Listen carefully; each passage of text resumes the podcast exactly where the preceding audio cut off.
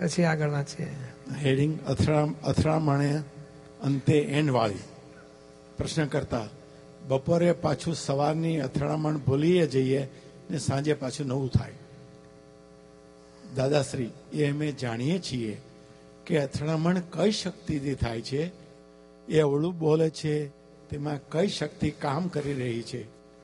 બોલીને પાછા એડજસ્ટ થઈએ છીએ. એ બધું જ્ઞાનથી સમજાય તેમ છે. છતાં જગતમાં એડજસ્ટ થવાનું. કારણ કે દરેક વસ્તુ એન્ડવાળી હોય છે. અને વખતે એ લાંબા કાળ સુધી ચાલે, તોય તમે તેને હેલ્પ નથી કરતા. વધારે નુકસાન કરો છો. તમારી જાતને નુકસાન કરો છો ને સામાનું નુકસાન થાય છે. આમાં ત્રણ ચાર વાક્ય કેટલા મહત્વના છે? દરેક વસ્તુ એન્ડવાળી હોય છે. આપણા રોજ આવું ને આવું કરે છે. ક્યારે આનો? તો કે ના એન્ડ વાળી છે, જુઓ તો ખરા. તમે તપ કરો જ્ઞાનમાં રહો અને ધીમે ધીમે એન્ડ આવશે, જુઓ તો ખરા. અને આગળ કહે ને કે એ અવળું નથી બોલતો, બીજી શક્તિ કામ કરી રહી છે. આવી બધી શોધખોળ દાદાની પાસે છે. કયા આધારે આ બન્યું? માટે અમે કોઈને દોષિત જોતા જ નથી. કોઈ કાયમ અમે નિર્દોષ જગતને કેવી રીતે જોઈ શકીએ? એની આ બધી માસ્ટર કી છે. અને આ કચકચો અને બધું માથાકૂટો અને બધી લાંબા કાળ સુધી ચાલે, તો પોતાનું નુકસાન વધારે થાય, સામાન્ય પણ નુકસાન થાય. પછી? નહીં તો પ્રાર્થનાનું એડજસ્ટમેન્ટ. પ્રશ્ન કરતા, સામાન્ય સમજાવવા મેં મારો પુરુષાર્થ કર્યો, પછી સમજે, ના સમજે, એનો પુરુષાર્થ. દાદાશ્રી, આપણી જવાબદારી આટલી જ છે કે આપણે એને સમજાવીએ. પછી એ ના સમજે તો એનો ઉપાય નથી. પછી આપણે એટલું કહેવું કે, હે દાદા ભગવાન, આને સદબુદ્ધિ આપજો. આટલું કહેવું પડે. કંઈ એને અધર ના લટકાવાય. આ ગપ્પો નથી. એમાં દીપકભાઈ, કંઈ એને અધર ના લટકાવાય એટલે શું? આમાં કે છે, એ ના સમજે. ધારો કે તમે તમારા ઓફિસમાં કોઈ માણસ હોય ને સમજાવો ને પછી એ ના સમજે એટલે થાય ને, આને કાઢી મૂકવા જેવો છે ને, કેન્સલ કરી નાખો ને. આ જોઈએ જ ને એવું બધું કેટલું કેટલું ઊંધું ચિત્રી મારો છો. હવે વ્યવસ્થિતનો હિસાબ હોય કે ત્રણ મહિના સુધી પેલો રહી રહેવાનો જ હોય. ત્રણ મહિના સુધી કશું ના કરી શકો. ત્રણ મહિનામાં તમે રોજ દેખો અને કેટલું ચિતરીને કેટલા કરમ બાંધી નાખો. તો કે ના, હવે તમે એને માટે દ્વેષ ના કરશો, એને કાઢી મૂકવો છે કે એને છોડી દેવો છે. કે તમે પ્રાર્થના કરો કે આને, આપણા લોકો શું કરે? કાં તો નેગેટિવ કરી નાખે, કાં તો પછી હું ખસી જાઉં એવું બીજું ચિત્રે. કે એ નથી ખસતો તો હવે હું આ છોડીને જતો રહું, હું છોડી દઉં, મને આ પોસાય જ નહીં આવા લોકો. આ બેવ ખાડામાંથી બહાર નીકળો કે છે કે ભાઈ આવું ના કરશો, સમજે ના સમજે તો પછી એના આત્માને પ્રાર્થના કરો. એને સમજણ પડે એ કૃપા કરો, એને સદબુદ્ધિ આવે, સન્માર્ગે ચડે. એનું આ બધા નેગેટિવ છૂટે કૃપા કરો. આ બહુ મોટી આ પ્રાર્થના, એટલું મોટું દાદાનું સાયન્સ છે કે પ્રાર્થનાથી પોઝિટિવ ભાવ પ્રતિષ્ઠા થાય છે. કે આ જુઠ્ઠો છે, નલાયક છે. તો ના, હે શુદ્ધાત્મા ભગવાન, એનું જુઠ્ઠું છૂટી જાય, કૃપા કરો. એની આ નલાયકી છૂટી જાય, કૃપા કરો. એ એ સારું થાય કરો એની માટે કૃપા. તો તમે પોઝિટિવ ભાવ મૂકો છો ને તેને પોઝિટિવ ભાવ પ્રતિષ્ઠા થાય છે એનામાં. એક. બીજું પોઝિટિવ ભાવના કરવાથી પોઝિટિવ વાઇબ્રેશન ઊભા થાય. બે. પોઝિટિવ વાઇબ્રેશનથી પોઝિટિવ એવિડન્સ ઊભા થાય ત્રણ. અને રિઝલ્ટ એવું આવે કે કોઈકના નિમિત્તે એને સારી વાત સમજણ પડે અને ફેરફાર થઈ જાય માણસમાં, બોલો. અને એવું આ બધું કુદરતી, આ દાદાનું, આ ભાવ વિજ્ઞાન એટલું બધું ઇફેક્ટિવ છે. એમાં એક જગ્યાએ દાદાની મૌન રાખવાની કળા આવે છે. વેપારીએ મૌન કેવી રીતે રાખવું? ગ્રાહક દેખો ને કે આ માણસ હમણાં ઉપાધિ કરાવે તેને શુદ્ધાત્મા સાથે સીધી વાતો કરો ને. શબ્દ વાણીથી બોલવાનો નહીં. અને એ શુદ્ધાત્મ ભગવાન, આ ભાઈ રોજ ઉપાધિ કરાય છે, પણ એનો દોષ નથી મારો હિસાબ મારે સંભાવે નિકાલ કરો છે અને દુઃખ ના થાય, તો એડજસ્ટમેન્ટ લેવું છે. એ શુદ્ધાત્મ ભગવાન મારી જોડે શાંતિથી વાત કરે, એને મારે પણ એને સમાધાન થાય એવું વાત કરું છે. અમારું ઉકેલ લાવવાની કૃપા. બોલો, આત્માને ફોન કરીને વાતો કર્યા કરો. તમારું જો બોલવાનું ચાલુ થાય શુદ્ધાત્મા જોડે, તો મોઢે બોલવા કરતાં પેલું વધારે ઇફેક્ટિવ છે. અને એટલું ઇફેક્ટિવ છે કે, એ બોલો, તમારી જોડે રોજ માથાકૂટ તે દાડે માથાકૂટ જ કરવાનું ભૂલી ગયો છે કેમ છો? મજામાં છો? હું જરાક આવ્યો તો એટલે પછી જાઉં છું કે છે. જતો રે બોલે, હા, એટલી બધી ઇફેક્ટ છે. અને પેલું જો મનમાં થાય ને આ ઉપાધિ કરાય છે, આ ચીકણો છે ખસશે જ નહીં, આવું જ કરશે. એક્ઝેક્ટલી ખસે જ નહીં, આવું જ કરે. જેવું તમે ચિતર્યું ને એવું જ કરે. બોલો, આપણી કલ્પના નેગેટિવ થવાથી પેલાને નેગેટિવ અસરો થાય છે, પછી નેગેટિવ અસરોના રિએક્શનો આપણને ભોગવવા પડે છે. આપણી પોઝિટિવ ભાવો થાય, તો પોઝિટિવ અસરો તો આપણને કંઈ ભોગવટા પછી રહેતા જ નથી પોઝિટિવ એટલે આ દરેક બાબતમાં પ્રાર્થના કોઈનું બહુ નેગેટિવ દેખાતું હોય ને તો આપણને થાય કે આ કહીએ છીએ, સાંભળતો નથી સમજતો નથી, ઊંધું જ કરે છે. તો પછી મોઢે કહેવાનું બંધ કરી અને પ્રાર્થનાનો ઉપાય ચાલુ કરો. પ્રાર્થનાથી બે ફરક પડે છે. એક તો એને પોઝિટિવ જાય છે અને આપણી દ્વેષ, બુદ્ધિ ખલાસ થાય છે. આપણા ભાવ બગડવાના બંધ થઈ ગયા.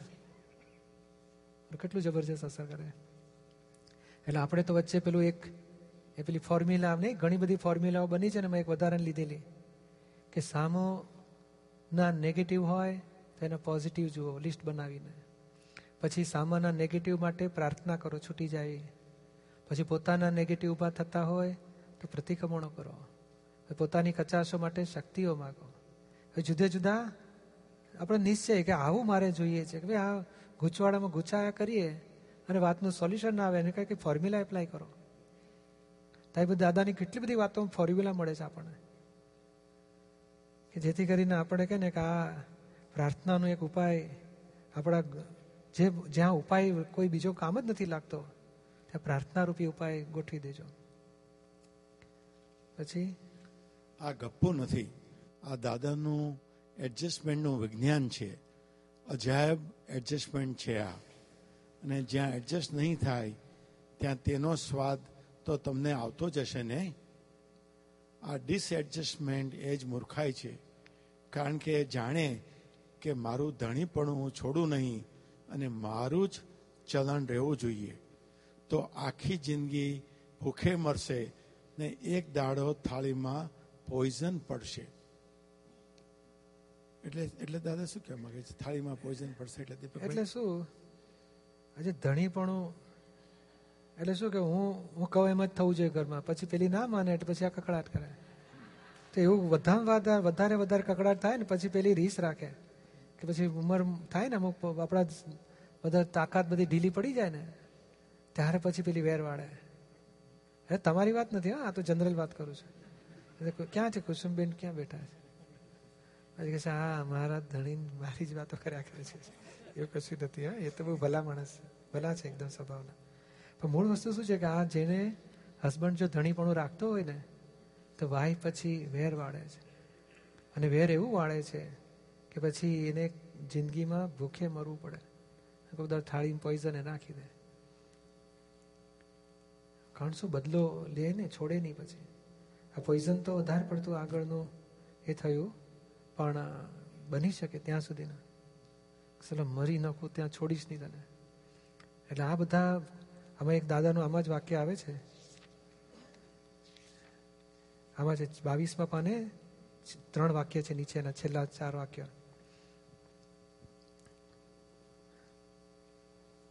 દરેક જીવ સ્વતંત્ર છે જીવ સ્વતંત્ર છે દરેક, અને પોતે સુખ ખોળવા આવ્યા છે.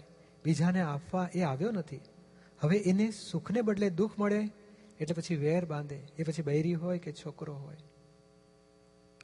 ભાઈ હોય કે બાપા હોય, અંદર ખાને વેર બાંધે, આ દુનિયા બધી આવી છે. બોલો, આટલું જ, આ રહસ્ય આટલું છે. બીજાને કંઈ પણ દુઃખ આપ્યું ને, એટલે આ તમે ધણીપણું કર્યું એટલે પેલી દુઃખ પડે. મારું ચલણ રહેવું છે, હું કહું એમ ઘરમાં બધાએ ચાલવું પડે. પછી બીજાને દુઃખ થાય. ધાર્યું કરવું તો નાનકડું કહેવાય. ધાર્યું કરવાથી ઉપર જાય એટલે ચલણ ચલાવ્યું કહેવાય.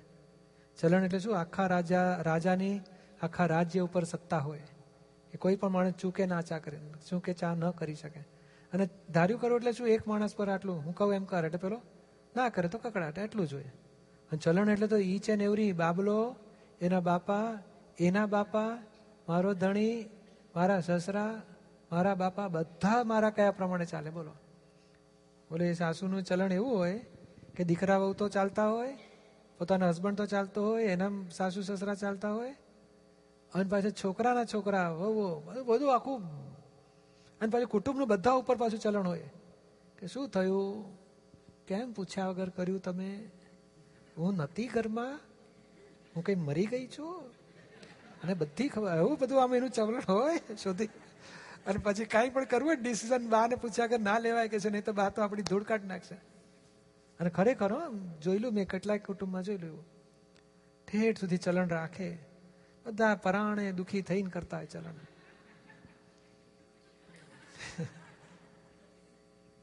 એટલે આ બધું ચલણ વાળો કારભાર, એને દાદા એટલે કીધું, અમે ના ચલણિયું નાણું. માતાજી પાસે પડી રહે કે છે, ભગવાન પાસે પડી રહેવાનું.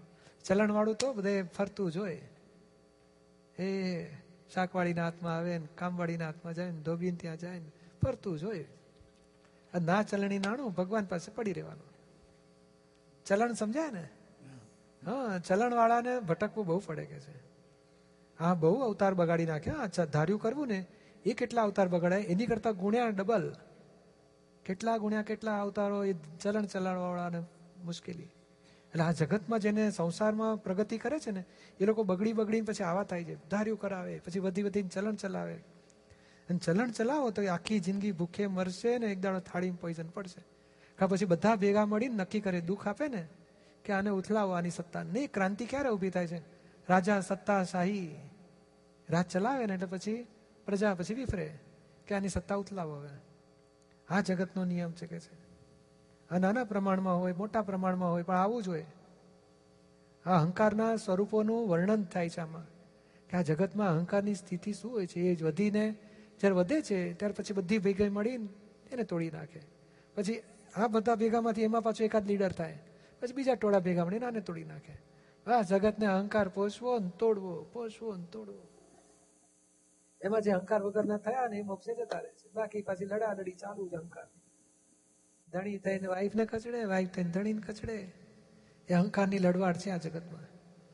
મોટો જીવ નાના ના ખાય, એવો મોટો અહંકાર નાનાને કચડી નાખે, તો મોટાને પછી બીજો મોટો હોય, એ નાને કચડે એટલે આ જગતમાં પોતાપણું છોડવા જેવું છે, ધણીપણું કે બાપપણું. એ કે છે, બાપ તરીકે તમને સીધા કરવા જોઈએ કે છે. સીધા થયા વગર બાપ સી રીતે થવાય? અહીંયા આવ્યું ધણીપણું છોડી દો કે છે, ચલણ ના ચલાવશો. એ બધા પણા છોડવા પડશે. સ્ત્રીપણું, પુરુષપણું, વાણિયાપણું, પટેલપણું, ધણીપણું, વાઈપણું બાપપણું માપણું. બધું બધા પણા છોડવા પડશે. હું જૂનો મહાત્મા, ના નવો ને. હું મોટો ને, આ છોટો ને.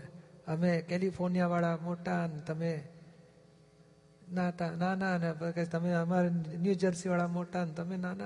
અરે મૂકો બધું મોક્ષે જવું હોય ને. તો આ બધા પણામાંથી બહાર નીકળું છું ને, પોતાપણું ખલાસ થશે, ત્યારે ભગવાન પૂર્ણાવતી થશે આપણી, પૂર્ણ ભગવાન સ્વરૂપ થવાશે. એટલે આ ઓળખી લેવાની વાત છે કે આવું બધું, આ ડિસએડજસ્ટમેન્ટમાં પોતાપણું નડે છે આપણને. આ ધણીપણું છે, માટે ડિસએડજસ્ટમેન્ટ થાય છે. જેટલું જો પણું છૂટી ગયું હોય, કોઈ પણ પ્રકારનું પણું, તો એડજસ્ટમેન્ટ લેવામાં ભાવ હુંથી એડજસ્ટ બધે, પોતાપણું એડજસ્ટ નથી થતું ક્યાંય. એટલે આ ધણીપણાનો દાદાનો અહીંયા આવ્યો. એ ધણીપણું નહીં છોડવું મારું ચલણ રહેવું જ જોઈએ. અને એનાથી ડિસએડજસ્ટ થયા કરે છે. બધા પછી વિરોધ કરીને તોડી નાખશે એક દાડો. પછી? સહેજે ચાલે છે તેને ચાલવા દો ને. આ તો કળિયુગ છે. વાતાવરણ જ કેવું છે? માટે બૈરી કહે કે તમે નાલાયક છો તો કહેવું કે બહુ સારું. હમ અંદર ખાને સમજી જવાનું કે મોક્ષ માટે લાયક, સંસાર માટે ના લાયક. એટલે છૂટી ગયા ને આપણે. પછી બોજો જ ના રહે ને આ શું છે? એ રેકર્ડ બોલે છે. આપણે શું કે તું કેમ આવું બોલી? આ તો શબ્દો રેકર્ડના હવામાં નીકળી જાય છે અને આપણો અહંકાર રિસીવ કરીને પછી રિએક્ટ થાય છે. એ તો હવામાં ઉડી જનારી વાતો જ બધી. દીપકભાઈ, આપણે પેજ આઠ ઉપર હમણાં વાત આવી કે સીધો થાય નહીં તો બાપ સી રીતે થાય? સીધો થાય તો બાપ થાય. હવે અમને તો એવું લાગે છે કે બાપ બની ગયા પણ હજી સીધા નથી થયા. તો એ કેવી રીતે સમજવું મારે એટલે જ ના એડજસ્ટ નથી થતા એ સીધા નથી થયા પૂરું થયું. જેટલા એડજસ્ટ થવા કરો. એટલું પછી તમારું વાંકાપણું તૂટી ગયું કહેવાય. એટલે થોડું કોન્ટ્રાડિક્શન જેવું લાગે છે. ના કોન્ટ્રાડિક્શન હોય નહીં દાદાની વાતમાં. એટલે તમે થોડુંક સમજાવો તો ખબર ના પણ આમાં કેવું છે? આમાં કેવું છે કે દાદા શું કે સર્ટિફાઈડ ફાધર અને સર્ટિફાઈડ મધર એની વ્યાખ્યા આપી છે દાદા. કે આ આપણો છોકરો આપણું માનતો નથી, તો આપણી આપણી ક્વોલિટીમાં ફી આપણે ડિફેક્ટિવ છે, એ નથી. આપણું ના માને એવું બને ખરો? બધું માને છોકરો? કેટલી બાબતમાં આપણાથી કેટલું ખાનગી રાખે છે, પોતાની રીતે કેટલું કરી નાખતો હોય છે. આપણી સામોય થઈ જતો હોય છે. એટલે આપણું જે છોકરા ઉપર બાપનો પ્રભાવ ના પડે ને તેમાં બાપની ડિફેક્ટ છે. આપણે તમ પોતાની અંગતની વાત નથી કરતા પણ આ આ સિદ્ધાંતની વાત કરીએ છીએ. એ છોકરા નો દોષ નથી બાપમાં ડિફેક્ટ છે. છોકરા સામા થાય વાંધા ઉઠાવે બાપની ડિફેક્ટ છે. ના એટલે અમે એમ કેવા એમ કે છે ને દાદા કે સીધો થાય નહીં તો બાપ સીધા અમે તો સીધા નથી અમને ખબર જ છે. છતાં પણ કેમ થયા? એ તો પુણ્યથી થઈ ગયા છે. પુણ્યથી. આ તો બધું પણ મૂળ શું છે? ક્વોલિટીઝ નથી આવી. હવે લાવવાની છે આપણે. હવે બાપ થઈને ક્વોલિટી નથી હવે તો કાયમ મોક્ષે જવાની નિકાલ કરી નાખી પ્રકૃતિનો. આ જગતમાં એક દાદાનું એ કહેવા માગે છે કે certified father certified mother certified husband certified wife એ સર્ટિફાઈડ લેવલે હોવું જોઈએ. હસબન્ડ વાઈફ આમ પૂજ્ય ભાવ, આમ પૂજ્યતા અનુભવે મારો ધણી દેવ જેવો છે. એમને આમ સર્ટિફાઈડ થયો કહેવાય હસબન્ડ અને છોકરા રાજી રાજી થાય. પપ્પા આવે ને રાહ જોવે પપ્પા ક્યારે આવશે? પપ્પા દેખે ને, રાજી રાજી થઈ જાય. ત્યારે આપણે સર્ટિફાઈડ ફાધર થયા કહેવાય. આ તો પપ્પા આ બાજુ આવે એટલે પેલો ખોવાઈ જાય નીચે. એક ભાઈ કહેતો ને કે હું ઘરમાં જાઉં ને, એટલે પેલો આમ બંદૂક જેવું આમ લઈને બેઠો એમ. ધાર ધાડ મારી પર ગોળીબાર કરે. હું એની પર ગોળીબાર કરું. એવું અમારે થાય, વાતે વાતે. ફટાકડા ફૂટે ઘરમાં. પછી મને મારી ભૂલ સમજાઈ. ખૂબ પ્રતિકોણ કર્યા. હવે અમારા છોકરો મારી સાથે બેસે છે, સાથે જમવામાં હોય છે. તો હું મને દેખે ને એટલે અહીંથી ઝઘડો કરીને જતો જ રહે ઘરમાંથી. અને ફોરેન જ હું અહીં નહીં ભણું, તારી સાથે કે છે, બાપને કે છે. હું બીજે જઈને ભણીશ, પણ તારા સાથે નહીં રહું. બોલો, કેમ તો કે બાપાએ, બાપા પણ કરેલો કે હું બાપ છું, તારું હિત સમજનારો હું છું, હું કહું એમ તારે કરવાનું છે. છોકરા પછી ગાંઠતા છે કે અહંકાર કઈ ચગે નહીં પછી માણસનો? એટલે તો બહુ ઠેઠ છેલ્લે એક જગ્યાએ મેં કીધું, આ દાદાનું શોધખોળ શું હશે? એક જગાએ દાદાનું વાક્ય આવે છે. બહુ ભારે વાક્ય છે પણ એ એટલું એની ઉપર બહુ વિચારણા કરવા જેવું છે. એક જ જગાએ મેં વાંચ્યું. ચમકી ગયું. મેં તો દાદા એમ કે છે કે સર્ટિફાઈડ હસબન્ડ કોનું નામ કહેવાય? આ તો સર્ટિફાઈડ ફાધર કે વાઈફને વિષય માટે ભીખ માગવી પડે. એનું નામ સર્ટિફાઈડ ફાધર કહે છે હસબન્ડ એટલો બધો સંયમી પુરુષ હોય. ત્યારે પેલી દેવ જેવો પૂજા કરે એની. આખી જિંદગીમાં એક વખત જો ભૂલ કરીને માગવાની, ખલાસ કિંમત ઉતરી ગઈ તમારી. અને એ દાદાની આ શોધખોળ કે અમે આ વસ્તુને મહત્વ મૂક્યું, સંયમી પુરુષ. પછી પછી એનું બધું ઘર હસબન્ડ વાઈફમાં સંયમ સરસ હોય, તો છોકરાનો પ્રભાવ સરસ હોય, બધું ઊંચું આવી જાય કે છે. એટલે આ રહસ્ય દાદાનું. પછી? વાંકા જોડે એડજસ્ટ થાવ પેજ નંબર ટેન પ્રશ્ન કરતા વ્યવહારમાં રહેવાનું છે, તો એડજસ્ટમેન્ટ એક એક પક્ષી તો ના હોવું જોઈએ ને? દાદાશ્રી, વ્યવહાર તો એનું નામ કહેવાય કે એડજસ્ટ થઈએ, એટલે પડોશીએ કહે કે બધા ઘેર ઝઘડા છે, પણ આ ઘેર ઝઘડો નથી. એનો વ્યવહાર સારામાં સારો ગણાય. જેની જોડે ના ફાવે, ત્યાં જ શક્તિ કેળવવાની છે. ફાવ્યું, ત્યાં તો શક્તિ છે જ. ન ફાવે, એ તો નબળાઈ છે. મારે બધા જોડે કેમ ફાવે છે? જેટલો એડજસ્ટમેન્ટ લેશો, તેટલી શક્તિઓ વધશે અને અશક્તિઓ તૂટી જાય. સાચી સમજણ તો બીજી બધી ઊંધી સમજણને તાળા વાગશે ત્યારે જ થશે. કેટલી બધી કિંમતી વાતો છે બધી આમાં. અહીંયા કે જેની જોડે ના ફાવે ત્યાં શક્તિ કેળવવાની છે. ફાવ્યું ત્યાં તો શક્તિ છે જ. ના ફાવે એ નબળાઈ છે. મારે બધા જોડે કેમ ફાવે છે? દાદા કે છે, અમે હીરાબા, એમના રિવોલ્યુશન જુદા. અમારા એટલા બધા હાઈપર રિવોલ્યુશન અમે ક્યારેય અમને પ્રોબ્લેમ નથી આવતો. અમે એડજસ્ટમેન્ટ લઈ લઈએ. શું ફેરફાર કરવાની જરૂર છે અત્યારે? એટલે એ અમારે એ શક્તિ વધી એમની. એક વખત એડજસ્ટમેન્ટ લો, એટલે બે વખત લેવાની શક્તિ ઉત્પન્ન થાય. બે વખત લો, એટલે ચાર વખત લેવાની શક્તિ. ધીમે ધીમે સંયમ પરિણામ કહેવાય. અને શક્તિ વધે ને એટલે અશક્તિઓ તૂટી જાય. અને ઊંધી સમજણ છે ને એ જ અશક્તિ ઉત્પન્ન કરે છે. અને સાદી સમજણ શક્તિ વધારે ને અશક્તિઓ ખલાસ થઈ જાય. પછી? સુવાળા જોડે તો સૌ કોઈ એડજસ્ટમેન્ટ થાય. પણ વાંકા, કઠણ, કડક જોડે બધા જ જોડે એડજસ્ટ થતા આવડ્યું તો કામ થઈ ગયું. ગમે તેટલો નાગામાં નાગો માણસ હોય, તો પણ એની જોડે એડજસ્ટ થતા આવડે મગજ ખસે નહીં તે કામનું. ભડકે તો ચાલે નહીં. જગતની કોઈ વસ્તુ આપણને ફિટ થાય નહીં. આપણે એને ફિટ થઈએ તો આ દુનિયા સરસ છે અને એને ફિટ કરવા જઈએ તો દુનિયા વાંકી છે. એટલે એડજસ્ટ એવરીવેર આપણે એને ફિટ થઈએ ને તો વાંધો નથી. બધે ફિટ થયા કરવું પડશે ને? એડજસ્ટમેન્ટ, આ કેટલી સુંદર ચાવી હોય બધાને. કે ભાઈ ફાવે, નથી ફાવતું, ત્યાં ધીમે ધીમે શક્તિ વધતી વધતી વધતી તમારી શક્તિ વધી જશે. અને આ બધી શક્તિઓ પ્રગટ થઈ ગઈ એટલે પરમાત્મા. આ જીવાત્મા અને પરમાત્મા શું, આ નિર્બળતાવાળો છે. એ ક્રોધથી અથડાઈ જાય, અપમાનથી દુઃખી થાય, માનથી કચડી નાખે, લોભથી કચડી નાખે, ખોટથી દુઃખી થઈ જાય, મોહથી દુઃખી થઈ જાય. બધા અસરોવાળો છે. અને આ નિર્બળતા ખલાસ થઈ ક્રોધમાન માયાલોભને નિર્બળતા કહેવાય છે. એ ખલાસ થઈ, એટલે આત્મશક્તિ, આત્મવીર્ય પ્રગટ થયું કહેવાય. ચાલો આપણે પ્રશ્નો લઈશું કે? હેમાબેનનો પ્રશ્ન છે. તો હમાલી છે ને? હમાલીનો નહીં, હેમા. એમાં તમારું છે.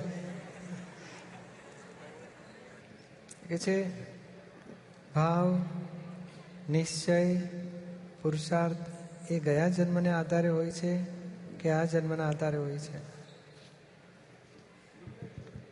કે ગયા જન્મના કર્મનો હિસાબ હોય છે?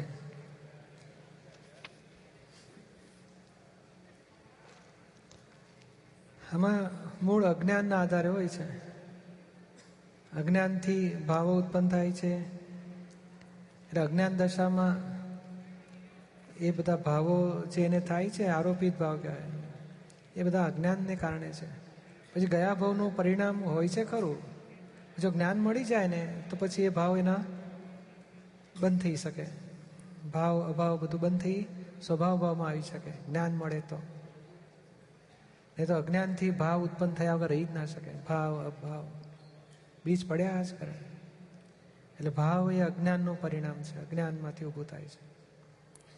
અને નિશ્ચય એ બે જાતના નિશ્ચય, એક વ્યવહારના નિશ્ચય, બીજો આત્માનો નિશ્ચય. વ્યવહારના નિશ્ચયને કેવું હોય ને તો એ ગયા ભાવમાં બી પડેલું હોય તો આ ભાવમાં પાછું ફળ આપે, નિશ્ચય રૂપે. એટલે એ ગયા ભાવનું પરિણામ વ્યવહારના કે મારે ધંધો કરવો છે, કે મારે પરિણવું છે મારે આમ ઘર બાંધવું છે, એ ડિસ્ચાર્જ પરિણામ છે. ગયા ભાવમાં બી રૂપનો નિશ્ચય હોય આ ફળરૂપે નિશ્ચય આવે. અને પછી નિશ્ચય પ્રમાણે સંજોગ મળીને બની જાય. અને આજે કર્મ ફળ રૂપે કહેવાય, આજનો નિશ્ચય. હવે આત્મા તરફની નિશ્ચયની વાત હોય, એ આજના જ્ઞાનનું ફળ આવ્યો. એ ગયા ભાવનું પરિણામ નથી આજનું પરિણામ છે. એના મારે મોક્ષે જવું છે, ફાઇલોના સંભાવ્ય નિકાલ કરવા છે, પાંચ આજ્ઞામાં રહેવું છે. આ બ્રહ્મચર્ય થોડુંક રિલેટિવ રિયલ વાળું છે, એટલે ગયા ભાવમાં બીજ હોય, તો આ ભાવમાં થોડોક નિશ્ચય થાય, પછી આજનું જ્ઞાન એમાં ટેકો આપે છે એટલે મજબૂત થાય પાછું. એ ભાવનું પરિણામ હોય છે. અને સંજોગો જેવા મળી જાય કે બચી જાય પરણવામાં, પછી નિશ્ચય મળી જાય ને. અને પુરુષાર્થ પુરુષાર્થ બે જાતના પુરુષાર્થ એક ભ્રાંતિનો પુરુષાર્થ અને બીજું જ્ઞાન પછીનો પુરુષાર્થ. છતાં પુરુષાર્થ એ ભ્રાંતિનો હોય ને એ પરવશતાથી થઈ જાય છે. પણ એ એ એ કર્મના આધીન નથી. એ ડિસ્ચાર્જ ને ડિસ્ચાર્જમાં રાગદ્વેષ કરવા એ ભ્રાંતિનો પુરુષાર્થ છે. અને અને એ કહે ને કે એ અજ્ઞાનથી જ થઈ જાય છે. એ અજ્ઞાન એટલે શું? એની પાસે જે વ્યવહારિક જ્ઞાન છે ને, કોઈને દુઃખ ના અપાય, કોઈને ચોરી ના કરાય, ક્રોધ ના, એની પાસે જે અજ્ઞાનમાં જે વ્યવહારિક જ્ઞાન છે, એના આધારે એ પુરુષાર્થ છે. જ્યારે જ્ઞાન પછીનો પુરુષાર્થ, એ જાગૃતિનો પુરુષાર્થ છે. અને એ પ્રજ્ઞાનો પુરુષાર્થ છે. અને પાંચ આજ્ઞા પાડવી પછી જુદાપણાની જાગૃતિ રાખવી, નિર્દોષ જોવા, શુદ્ધાત્મા જોવા બધાના. અને એ પુરુષાર્થ, એ ગયા જન્મનું પરિણામ નથી. એ જ્ઞાનથી પ્રજ્ઞા ઊભી શક્તિ ઊભી થાય પ્રજ્ઞા શક્તિથી એ પુરુષાર્થ થાય. એ આજનો છે. અને એ પુરુષાર્થથી મોક્ષ થાય. ડિગ્રી વધે જ્ઞાનની અને મોક્ષ માર્ગમાં આગળ વધાય. અને ભ્રાંતિના પુરુષાર્થમાં એ અશુભમાંથી શુભમાં આવે પણ શુદ્ધાત્મામાં ના આવી શકે. એ પુણ્ય બાંધે. અને આપણે જ્ઞાનના પુરુષાર્થી શુદ્ધાત્માની જાગૃતિમાં ડિગ્રી વધતી જાય અને કર્મ ના બંધાય. એ અનુભવની કક્ષા વધતી જાય એમાં આ પુરુષાર્થી દીપકભાઈ આપણે જ્ઞાન લીધા પછી આ ભાવ નિશ્ચય અને પુરુષાર્થ એ ત્રણે સાથે પાંચ આજ્ઞામાં રહેવું હોય કે પછી એકલો પુરુષાર્થ જ રાખવાનો હોય? જ્ઞાન પછી. એટલે હેમાબેન બેન ભાવ ભાવ બધો કરે બધા નિશ્ચય બધા વ્યવહારના. તમારે તો આજ્ઞામાં રહેવું છે ને શુદ્ધાત્મામાં રહેવું છે ને મોક્ષે જવું છે. એ નિશ્ચય આપણો પ્રજ્ઞાનો.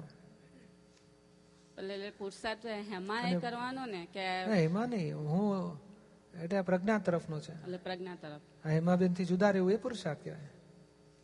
સંભાવે નિકાલ કરો હેમાબેનનો કે ફાઇલોનો. ફાઇલ ટુ છે ને એની પ્રોબ્લેમ આવે એટલે આપણે થાય કે ના ફાઇલ છે. સંભાવે તો આ જાગૃતિ એ પુરુષાર્થ કહેવાય. એટલે ઘણી વાર એટલે કાલે તમે આપણે ચાલવા ગયા ત્યારે તમે ડોક્ટર હિમાંશુ સાથે વાત કરતા હતા ને તો ઘણીવાર અમને એમ થાય કે અમારે ટુ એન્ડ ફોર થાય છે કે આજે હેમા ભૂલી ગઈ, જો અહીંયા આગળ હેમા તન્મયાકાર થઈ ગઈ, આજે હેમાએ આ ભૂલ કરી, આજે હેમાની વાણી આવી નીકળી ગઈ, એટલે હેમાને ખબર પડી પછી હેમા સામાયિકમાં લે હેમાને ખબર પડે કે આ કારણસર હેમાની વાણી નીકળી કેમ કે હેમાને હૂંફ જોઈતી હતી, હેમાને, હવે હેમાને શું મારે એમ થાય કે એટલે ચાલ, હવે હું આત્માની મારે હૂંફ જોઈએ છે, આ બધી હૂંફ છોડી દઉં સંસારી, કારણ કે આત્માની હૂંફ લઈશ તો મને ઘણો ફાયદો થશે. તો એમાં વળવા માટે જાઉં છું તો પછી બધું ફરી વળે છે અને આત્માની હું પછી છેક પાંચ દસ મિનિટ આવે છે પછી આખો ચોવીસ કલાકમાં આવતું. પછી બહુ દૂર એમ થાય કે હેમત આવું કર્યું, તારે મોક્ષે જવું છે કે ક્યાં જવું છે? તું આવી ભૂલો કરે છે નાની નાની નાની બાબતોમાં? ત્યાં પછી નથી થતું. અને પછી તમે જે કાલે સવારે વાત કરી ડોક્ટર હિમાંશુ સાથે તારે ક્લિક થઈ કે ભાવ નિશ્ચય ને પુરુષાર્થ ક્યાંક હેમાં કાચી રહ્યા છે એમાં. બરોબર છે. ધીમે ધીમે સમજી સમજીને ગોઠવો. અને આત્માની સ્થિતિ ના મળે તો સિમંદર સ્વામી, દાદા, એની પાસે હૂંફ લેવી આપણે. આ શું છે આપણી બુદ્ધિ ને અહંકાર થોડોક આધાર શોધે છે. સાચી વાત એટલે પ્રશસ્ત રાગ કહેવાય. તો આ રાગ આપણને બદલું સ્ટેપ આપે છે. જેથી કરીને આપણો મોહ અહીંયા ચોટ્યો એટલે પેલું સંસારનો છૂટતો જશે. સમજાયું ને? એટલે પ્રજ્ઞા એટલે હેમાને કે હેમાને વારે ઘડી હેમા સાથે હું વાતચીત કર્યા જ કરું કે હેમા તે આ ભૂલ કરી આ તારી છે. તો એમાં ને એમાં આગળ વધાય ને. આમાં કેવું છે? આપણે શું કામ હજુ આવી ભૂલ કરે છે? એ વાક્ય બરોબર નથી. સાચી વાત છે. એ કે થઈ હવે તું પ્રતિકોણ કરીને ધોઈ નાખ ને નક્કી કર હવે આવી નથી કરી પછી વાત પૂરી થઈ ગઈ. શક્તિ માગો કાચા છે ત્યાં. આ શું છે? આપણે આપણે પાછું કહે ને કે રસ્તા આપણને સીધા એટલે જ્ઞાનના રસ્તાથી આગળ ચાલવું છે આપણે. રાઈટ આપણે શું છે? પેલું સંસારમાં એ હતું ને પાછું એ જ હથિયાર પાછા અહીં વાપરીએ છીએ. જુદી ખરી પણ આ ભમરડા પછી કચકચ કરે તું કેમ આ બાજુ ફર્યો? આ બાજુ ના ફરવું જોઈએ એટલે એ ભમરડો બિચારો કેમનો ફરશે? એની કરતા આપણે એને ઊંધો ફરી તો અહીં ઊંચું કરો એટલે ધીમે ધીમે આમ જતો રહેશે. એ સમજણથી આપણે કામ લેવું છે ફાઇલ વન સાથે. લેવું જ છે. આપણે વડીએ છીએ તે આપણે કહીએ ને કે ચિકાસ તોડવા માટે આપણે જુદા છીએ પડવા માટે. પણ ધીમે ધીમે વાળીએ છીએ કે તમે સમજો શક્તિ માગો પ્રતિકોણ કરો નિશ્ચય કરો. કરતા કરતા છૂટતું જશે.